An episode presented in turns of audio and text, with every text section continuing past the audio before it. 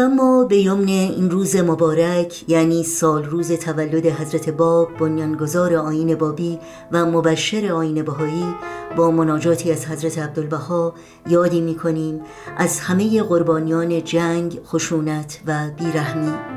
و برای استقرار صلح، آرامش، ایمنی و بهروزی همه مردم جهان آجزانه دست به دعا برمیداریم. باشد که روزی نچندان دور حقیقت بنی آدم اعضای یک پیکرند که در آفرینش ز یک گوهرند تبدیل به یک واقعیت گردد و وجدان انسانها چنان بیدار و احساساتشان چنان لطیف باشد که هیچ انسانی در هیچ شرایطی راضی به اذیت و آزار انسان دیگر نگردد و حق حیات زندگی رفاه و آسایش او را سلب نکند. و این پند آسمانی حضرت عبدالبها را آویزه گوش کند. تا توانید خاطر موری نیازارید چه جای انسان.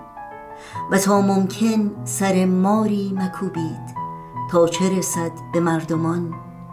همت بران بگمارید که سبب حیات و بقا و سرور و فرح و راحت و آسایش جهانیان گردید. خواه آشنا و خواه بیگانه خواه مخالف و خواه موافق. نظر به پاکی گوهر و یا ناپاکی بشر ننمایید بلکه نظر به رحمت عامه خداوند اکبر فرمایید که پرتو عنایتش جهان و جهانیان را احاطه نموده و فیض نعمتش عارفان و جاهلان را مستغرق فرموده.